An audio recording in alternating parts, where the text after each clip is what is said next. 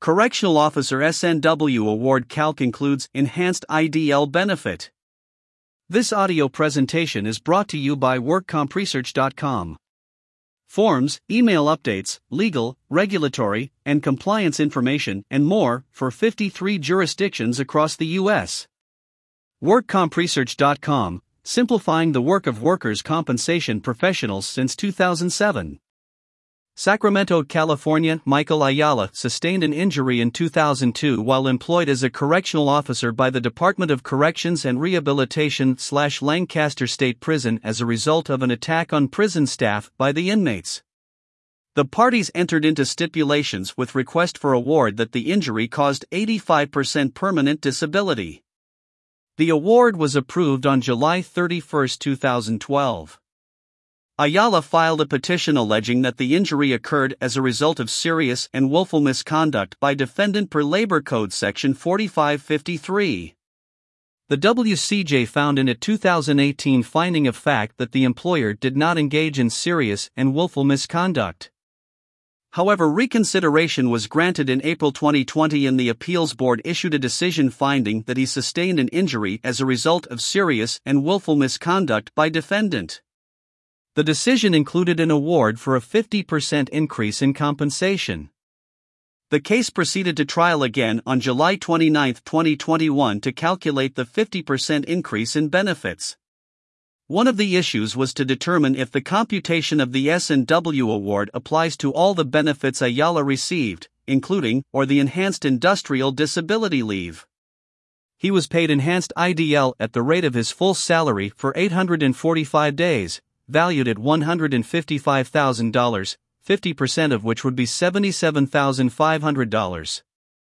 WCJ found that the appeals board lacks jurisdiction to award industrial disability leave, IDL, benefits, however, reconsideration was again granted, and the WCAB panel issued another new decision finding that Ayala was entitled to a 50% increase in compensation per Section 4553 to be calculated based on the enhanced IDL he received. In the WCAB panel decision of Ayala v. Department of Corrections ADJ 1360597, April 2022.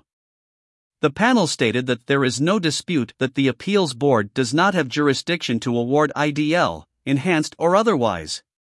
However, the appeals board unquestionably has jurisdiction to issue and calculate applicant's serious and willful award that he is entitled to under Section 4553. Government Code Section 19871 provides for state employees to receive IDL, full pay less withholding for taxes and certain deductions slash contributions, for 52 weeks when they are temporarily disabled due to an industrial injury. Certain employees receive enhanced IDL pursuant to Government Code Section 19871.2. Section 4553 provides that the amount of compensation otherwise recoverable shall be increased one half. Ayala contends that compensation otherwise recoverable includes enhanced IDL. He argues that the language otherwise recoverable extends to compensation beyond what is contained in the definition of compensation in Labor Code Section 3207. He further argues that Government Code Section 19870 provides that IDL means temporary disability as defined in Division 4 of the Labor Code, which is why IDL payments have been considered in calculating aggregate disability payments under Section 4656 per Brooks v. Workers' Comp Appeals BD, 2008, 161 Cal. App. 4 th 1522, 73 Cal, Comp, cases 447. The WCAB panel essentially agreed with these arguments. And it went on to discuss the purpose of 4553 since the fundamental rule of statutory construction is that a court should ascertain the intent of the legislature so as to effectuate the purpose of the law.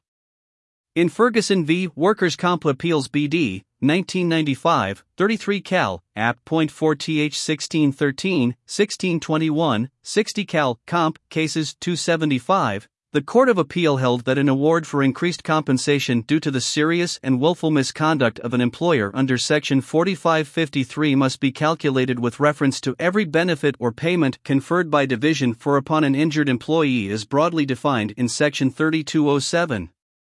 The court in Ferguson acknowledged that Section 4553 is not quite consistent with the no fault principle applicable to the workers' compensation system.